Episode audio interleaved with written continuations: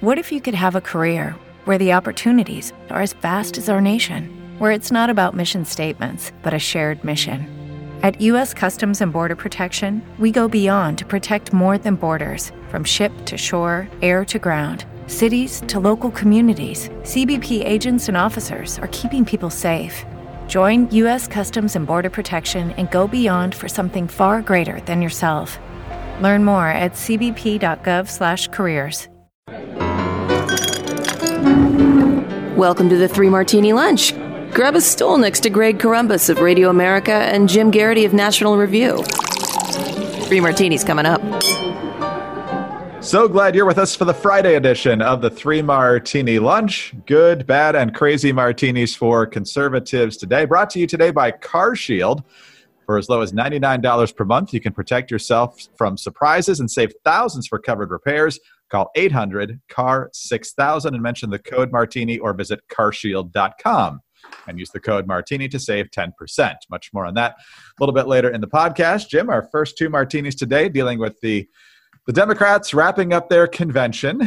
It was nice that we didn't have to watch more than two hours a night. Uh, last night, I thought was mainly kind of a a throwaway night. Uh, they didn't uh, save many of their heavy hitters. Maybe that was just because they didn't want anybody to possibly outshine the nominee. Uh, we'll get to Biden specifically a little bit more in the second martini. But uh, Jim, uh, the good martinis at the Democratic convention is over. Um, every convention on some level is a four day exercise in propaganda, but this one really takes the cake. I mean, uh, the Democrats are the ones at the forefront of uh, cancel culture. They're not saying a word about uh, the carnage going on in the cities right now, weeks on end, uh, in Portland, Seattle, Chicago, uh, New York, on and on and on. The defund the police, uh, nobody really decided to talk about that very much. Not surprisingly, of course. And so they present themselves as sunshine and roses when they're the ones uh, excusing or, in some cases, endorsing a lot of the problems that are out there. But whether it's them trying to promote climate change and you know, getting rid of guns and just their their overall agenda, or just slamming Republicans across the board. It's good to have it over. Yeah, if, if by the way, if listeners out there said, "Hmm, I wonder if Jim and Greg, as they were trying to put together today's podcast, I wonder if Jim's idea of the good martini was simply "It's over." um, your, your instincts are correct, and I, you know, let's let, being the uh, trying not to be the soulless partisan hacks that we are. Uh, let's try to give a little credit where it's due. I think this really does stand out as a technical achievement. This was not easy uh, to have so many people appearing remotely. There, there, were a few technical issues here and there, but generally they were pretty, uh, pretty mild, pretty brief. Um, everybody seemed to work out. There were some fun moments, uh, very rarely here, but you know stuff like the calamari uh, in the Rhode Island, uh, you know, Order of the States and all that stuff. Hey, good for that, you know. I think last night had a genuinely inspiring moment with this 13 uh, year old boy, Brayden Harrington, uh, demonstrating his determination to overcome his stutter and his telling the story of his interaction with Biden on that. So, you know, look, th- this was, I, I, think this went out and did most of what the Democrats wanted it to do. Uh, people like myself, who are more or less obligated professionally to watch all four nights, probably were bored to tears. Uh, I think unless you were just the kind of person who who was a die-hard Democrat, you probably weren't enjoying it that much. But they kept most of the speeches shorter than usual, kept it moving. As you said, two hours a night, which I think is really all you needed. I don't think anyone really needs the 20-minute speech at 6 p.m. from the lieutenant governor of some you know state. This did everything the Democrats wanted to do. They pulled it off smoothly, and it had a couple of good moments. So good for you, Democrats. That's that's what went right this week. A couple of quick follow ups on that. Uh, first of all, I thought two very awkward moments, which are perhaps good for Republicans. I don't think it changes a lot of minds.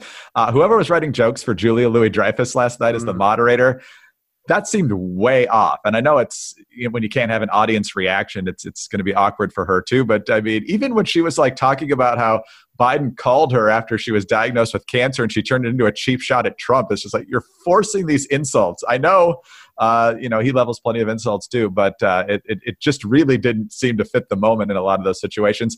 And also, I thought at a particularly awkward moment last night, Jim, was the the Zoom call of the failed presidential candidates with Cory Booker moderating.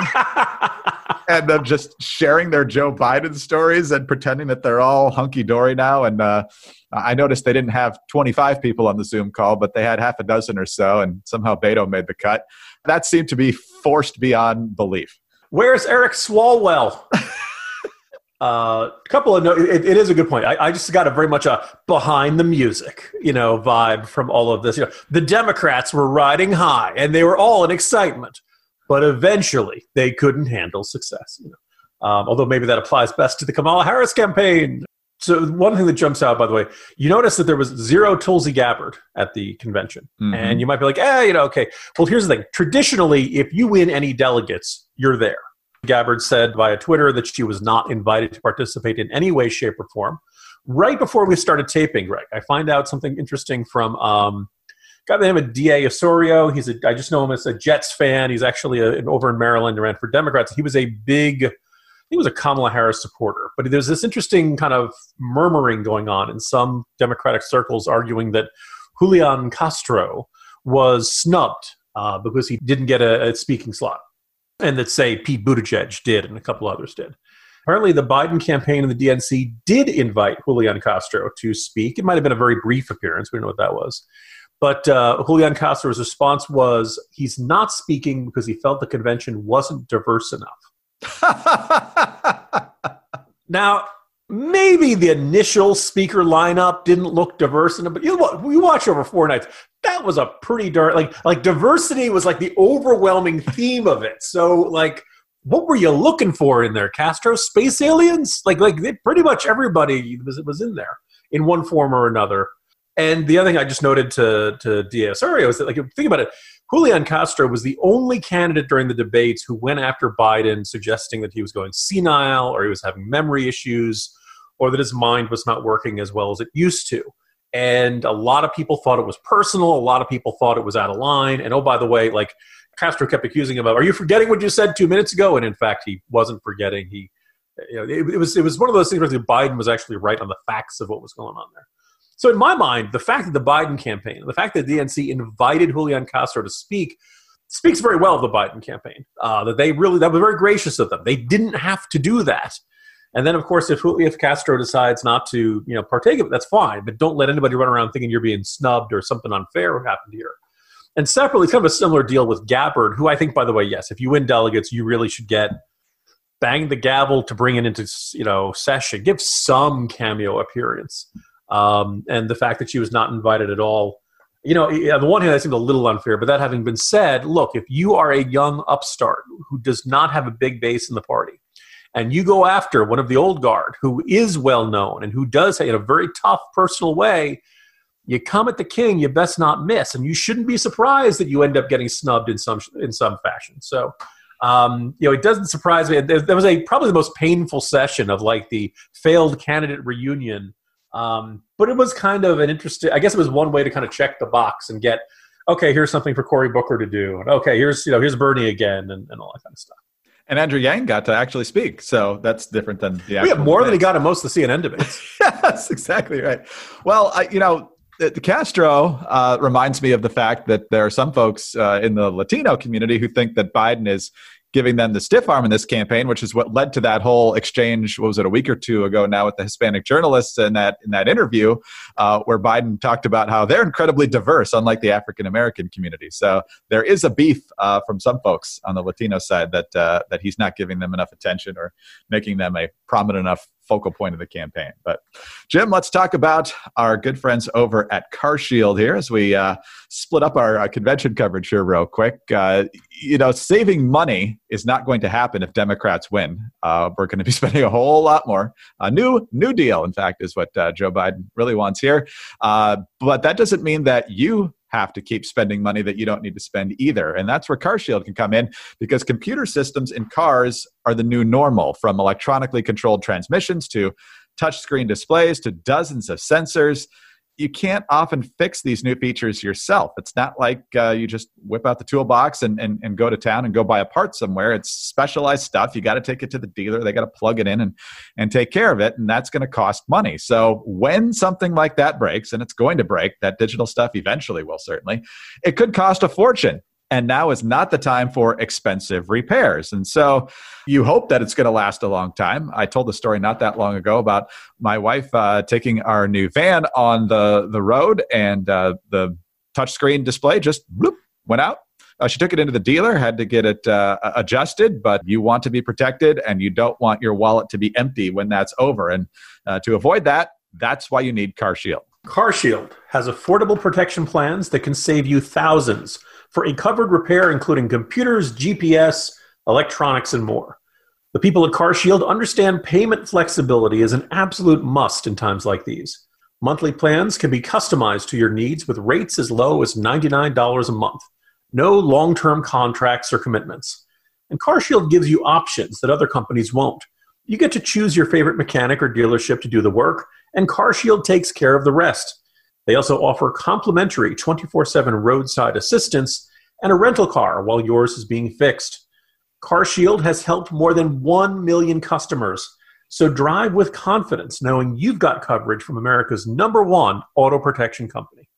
Now, for as low as $99 per month, you can protect yourself from surprises and save thousands for a covered repair.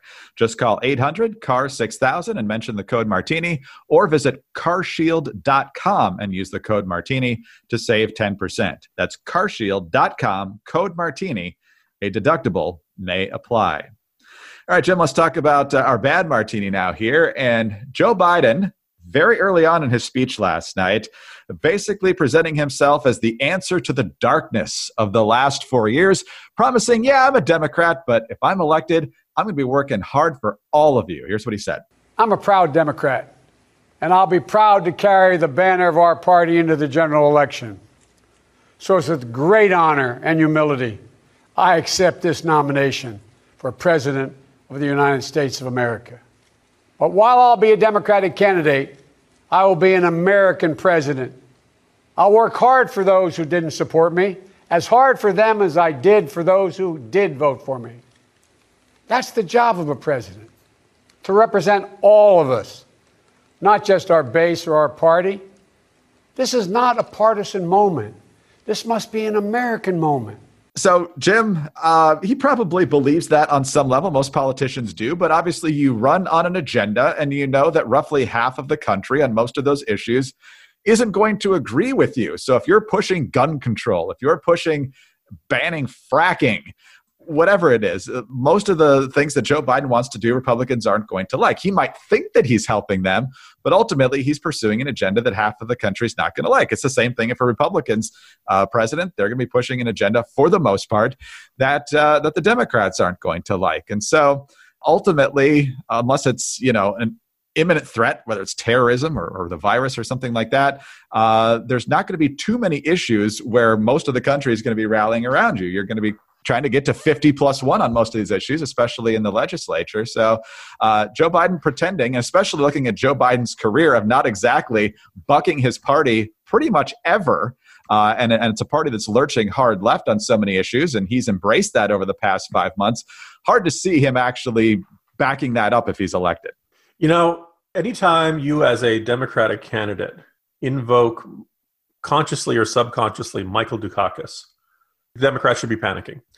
July 22nd, 1988, Michael Dukakis goes to his convention. The Democrats are having the convention in Atlanta. And Dukakis declares in his acceptance speech, this election isn't about ideology, it's about competence. That's a very, you know, that's a not so subtle way of saying, don't look too hard at my ideology. In fact, if I completely disagree with what you want to do for the country, I don't want you to be competent. I'm happier with an incompetent foe than a competent foe. Um, and you notice how much of last night, and, and really the full four nights of the convention, showcased probably, I think, would be, you know, across the aisle, a broad recognition of Joe Biden's best quality, his empathy. Right? He's been through terrible stuff in life. He's lost, he's buried children. Nobody should have to do that. Uh, buried a wife. He, he life has given Joe Biden some absolute tragedies, and his ability to go on is probably the most inspirational and, and best thing about him. You notice they didn't talk a lot about, say, you know, the crime bill back in the 1990s. Right. They didn't spend a lot of time talking about anything Joe Biden actually done. Uh, they didn't talk about his overseeing of the stimulus money and how making sure none of that was wasted and all the shovel ready jobs. Um, there were vague references to foreign policy, but not a great deal. Mostly that you know Biden had met with a lot of foreign leaders, and that's the sort of thing that happens when you're vice president for eight years. Uh, no reference, of course, to Robert Gates saying that Joe Biden had been wrong about every foreign policy decision of the past generation. There was not a lot of focus on what Biden has actually done and not a lot of focus on what Joe Biden actually wants to do. Now, today's morning jolt, I kind of walked through kind of the kind of your best case scenario for a Biden presidency and your worst case scenario for a Biden presidency. The best case scenario focuses a lot on Biden just being, well, first of all, not Donald Trump, but also being a not terribly ideological Democratic president. He's not Bernie Sanders. He doesn't seem to have any natural affinity to the Alexandria Ocasio Cortez and the squad. And so maybe we get four years of a kindly grandpa president who just kind of uh, wants everybody to get along and kind of takes the air out of the, the balloon of, of America's partisan anger. Kinda, you know, we just have we just have a caretaker president for the next couple of years. And that, that doesn't sound that bad. Um, but I just don't think Joe Biden was put on this earth to veto Democratic legislation. I, I, think that once Biden's in the White House, he's, first of all, if he wins, they're keeping the House. That, that seems very likely for Democrats. And they have a good chance of controlling the Senate. Chuck Schumer has already said you know, Democrats are pretty widely on board with eliminating the filibuster. So all of a sudden, boom, this sudden change, absolute rule by 51 Democratic senators, say. And they are going to send a lot of stuff to Biden's desk, expecting him to uh, to do you know Green New Deal. Uh, you know, they, they, basically, you're going to get everything that comes out of the Pelosi agenda, everything that you know. Ironically, Democrats had the option of voting for in the Democratic primary. They could have voted for Bernie Sanders. The first three states did this. And then the rest of the party said, I don't think I want to do this. Now, maybe they did it because they thought Bernie Sanders couldn't win. But I think a decent number of Democrats looked at the Sanders agenda of eliminating uh, private health insurance and they were like, eh, I don't know if I want to do that. That seems a little too far, a little sweeping. Let's let's go. We're, we're, we got a lot of problems as is. Let's not make any giant turn everything upside down changes. Let's just get back to normal. And that's, you know, I think, I think I would argue that's why Biden won. I don't know if Biden will have the ability to deliver back to normal because a big chunk of his party doesn't want to go back to normal. They want the Bernie Sanders AOC squad revolution. We'll see how things shake out. I think it's very possible he turns into a rubber stamp for a much more radical agenda than he's talking about right now. And oh, by the way, Greg, this is all assuming Biden's around for four years. I mean, I just I just picture every day in the Oval Office Vice President Kamala Harris comes in and says, "So, um, how you feeling, boss? yeah. you, you, look a little tired. What, you know, are, are, you, are you coming down with something? Tell you what, go to Walter Reed. I'll take care of stuff for here while you're gone. Take the day. Don't worry. I'll be fine. It's hard to see that he would be uh, much of a, a, check on, on the far left. Uh, he certainly hasn't been since he's essentially locked up the, the, the nomination. Uh, and it's interesting to watch the Democrats try to balance essentially uh, interests that are in conflict with one another right? I mean, you've got organized labor, which likes to build stuff, and then the Greens, which don't like stuff being built. And then you've got the secular left, which uh, in, in, certain sessions uh, away from the primetime coverage eliminated under God from the Pledge of Allegiance. And at the same time, they kept talking about how deep Joe Biden's faith is because you got to appeal to the to the, the secular left that's in the streets right now. But also, if you want a, a good turnout in the African American community, you got a lot of people of faith there. So it's a balancing act in a lot of different a lot of different ways. And a couple other things uh, that that that struck me, and th- these are almost in conflict with one another. First of all, Jim, I think anybody, and I'm sure most people have uh, suffered a, a trial or a loss in some way. You remember the people that go out of their way to reach out to you when that happens. And the fact that they took that time, took that effort, made you a priority in their life, that stays with you more than necessarily what they believe about a particular issue. And so I think focusing on that to some extent in the convention uh, was smart, and they're obviously trying to create a contrast with Trump. The question is whether uh, that alone and emphasizing that so much is going to be enough. Uh, if there are any fence sitters left out there in the electorate uh, to make that big of a difference. But at the same time, you know, you, you got this message out there that uh, Joe Biden is kind to every single person he meets. Uh, and in some cases, you see a lot of stories from the campaign trail, and even before he started running for president this time, where he seems to have uh, gone out of his way to help people who really couldn't help him much. The folks on the Amtrak, uh, the kid with the stuttering issue that you mentioned, and so forth. And so those are good stories. But when it comes to politics, it's not necessarily the same way. Uh, remember in New Hampshire, he called that woman a lying dog faced pony soldier. when she disagreed with him. Uh, look fat in Iowa uh, when that guy disagreed with him, was asking questions about Hunter in Ukraine. The uh, factory worker in Michigan, he said, was full of bleep uh, when it came to their debate over guns on the on the factory floor. And I'm guessing if you asked Clarence Thomas or the family of, of Robert Bork uh, whether Joe Biden was a fair guy in those situations, you probably get a different response. And the one that sticks out to me, Jim, uh, didn't come up very much in, in this convention, uh, at least this allegation. But remember, for decades, Joe Biden claimed that his first wife was killed by a drunk driver, which simply wasn't true. She was actually at fault in the accident, but for years publicly, he threw the blame at the guy who was driving the, the tractor trailer, but it was actually obeying the law and wasn't drunk at all. And so that's obviously not going to come out the Democratic convention, but it is part of the story. You know, Greg, I think the one thing that everybody in America can agree upon is that Joe Biden has always been a decent guy who focuses on uniting people, not dividing people. If you doubt that, just remember, I'm going to put you all back in chains. there, there, there, are, things that it's easy to like about Joe Biden, but there, there, this was definitely an airbrushed aspect of his record and arguably his character as well. And uh, look, you can see why the Democrats are doing it. But um, also, by the way, when you run on character and, and decency and all this kind of soft focus emotional stuff, it doesn't really build you a mandate for any particular policy agenda. But I guess the attitude of the Biden team is, hey, we'll worry about that. We'll worry about that once we're in office. All right, one more bit of good news, Andy, and that is the fantastic deals you can find at 4patriots.com slash martini, including their signature offer right now, a free solar panel with the purchase of the Patriot Power Generator 2000X, and of course, free shipping on all orders over $97. You want to be prepared. You don't want to get caught unprepared when your power goes out. It's going to happen eventually.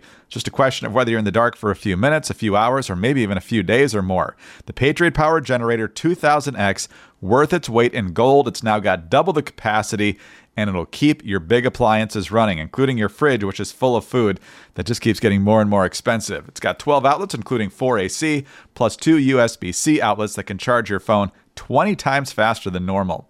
So visit 4patriots.com slash martini to get your Patriot Power Generator 2000X with the free solar panel included.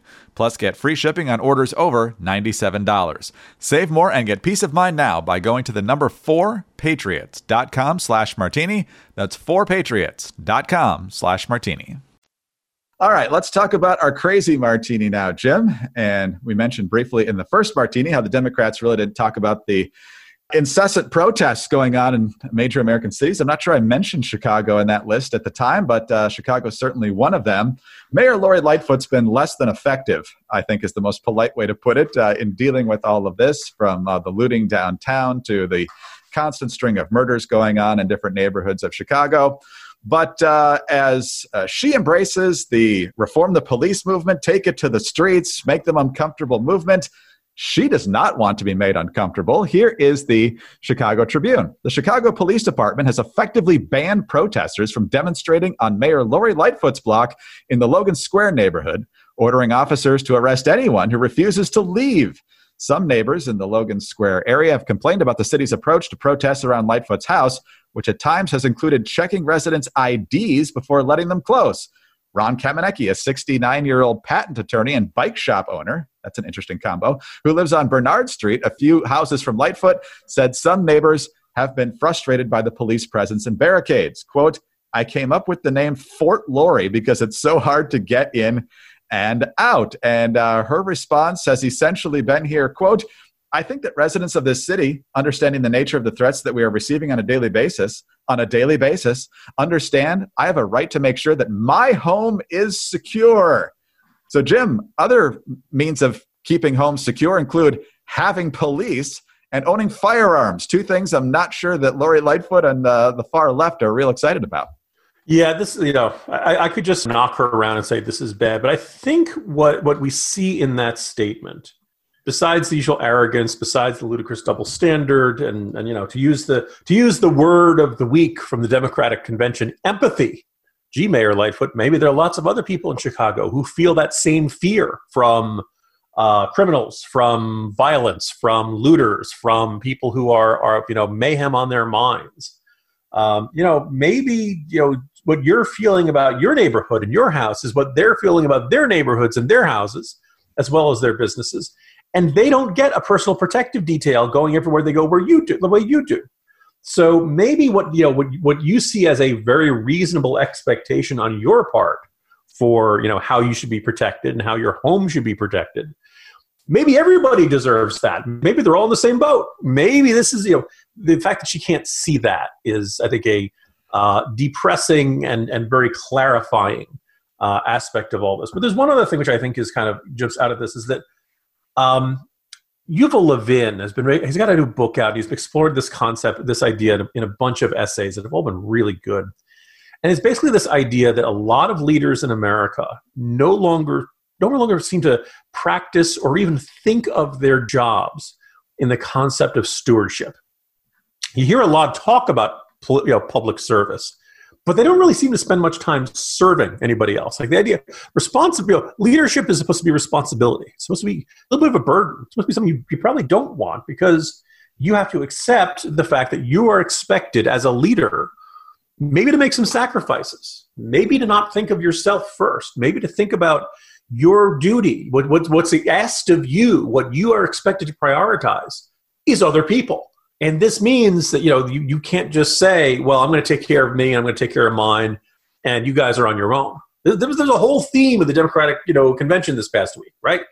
Um, you know, you can see it in all kinds of different ways. One of the quotes that's popping into my mind is from Michael Connelly's Bosch novels, right? Either everybody matters or nobody matters, right? Either you know, either everybody counts or nobody counts. And here is, you know, the mayor of Chicago saying, "Well, look, my neighborhood and my house count more."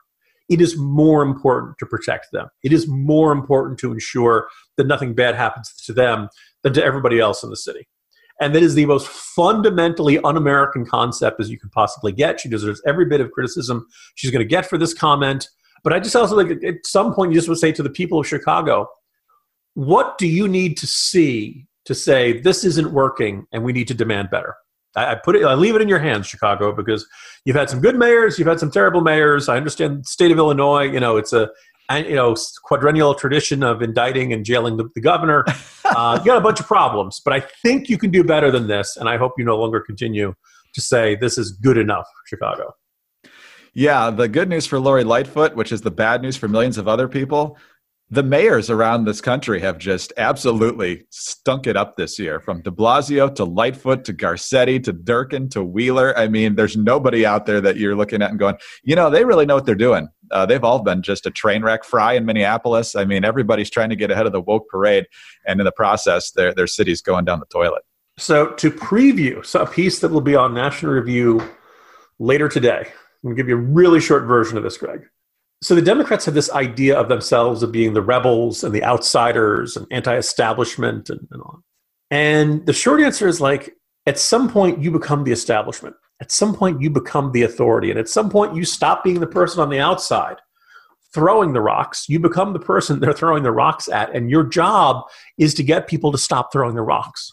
Your job is to say, no, I have this responsibility for order. I have this responsibility for, for enforcing the law. And we've seen pros- prosecutors who say, no, I don't, we're no longer prosecuting for riots. We're no longer prosecuting for riot. You know, like if they've abdicated their duties. And so that's, you know, the past week at the Democratic convention, I think was very illuminated. The difference between how Democrats see themselves and what they actually are. And it's a, a very, you know, a widening gap between those two, uh, those two things. Very well said. That's exactly right, uh, or at least how they want us to see them. That's uh, just just crazy. So, Jim, we'll see you on Monday when the Republicans have their turn to kick it off. These back-to-back convention weeks. I'm just sure you love the the prime time. Four straight days, two weeks in a row. Can't wait. well, we'll see what they've learned from the Democrats. We'll see what they do better, or maybe not as well. So, uh, until then, Jim, have a good weekend. See you Monday, Greg. Jim Geraghty, National Review. I'm Greg Corombos of Radio America. Thanks for being with us today. Please uh, remember our great sponsor over at CarShield. Uh, just call them at call just call them at 800 CAR 6000 and mention the code Martini or visit carshield.com and use the code Martini to save 10%. Please subscribe to the Three Martini Lunch. Also, if you don't mind, we'd love to have a kind review and a five star rating from you. And don't forget us on those home devices. Just say Play Three Martini Lunch podcast. Have a great weekend, and we'll see you Monday on the Three Martini Lunch. Tax day is coming. Oh, no But if you sign up for Robinhood Gold's IRA with a 3% match, you can get up to $195 for the 2023 tax year. Oh, yeah. Sign up at Robinhood.com slash boost by tax day to get the biggest contribution match on the market. Subscription fees apply. Investing involves risk. 3% match requires gold for one year from first match. Must keep IRA for five years. Robinhood Financial LLC member SIPC. How much do you spend from your paycheck in about 100 days? The Watchdog on Wall Street podcast with Chris Markowski. Every day, Chris helps unpack the connection between politics and the economy and how it affects your wallet. The federal government is on pace to spend over $1 trillion per every 100 days. Are Speaker Johnson and congressional Republicans doing anything about it? Enough is enough. Whether it's happening in D.C. or down on Wall Street, it's affecting you financially. Be informed. Check out the Watchdog on Wall Street podcast with Chris Markowski on Apple, Spotify, or wherever you get your podcast.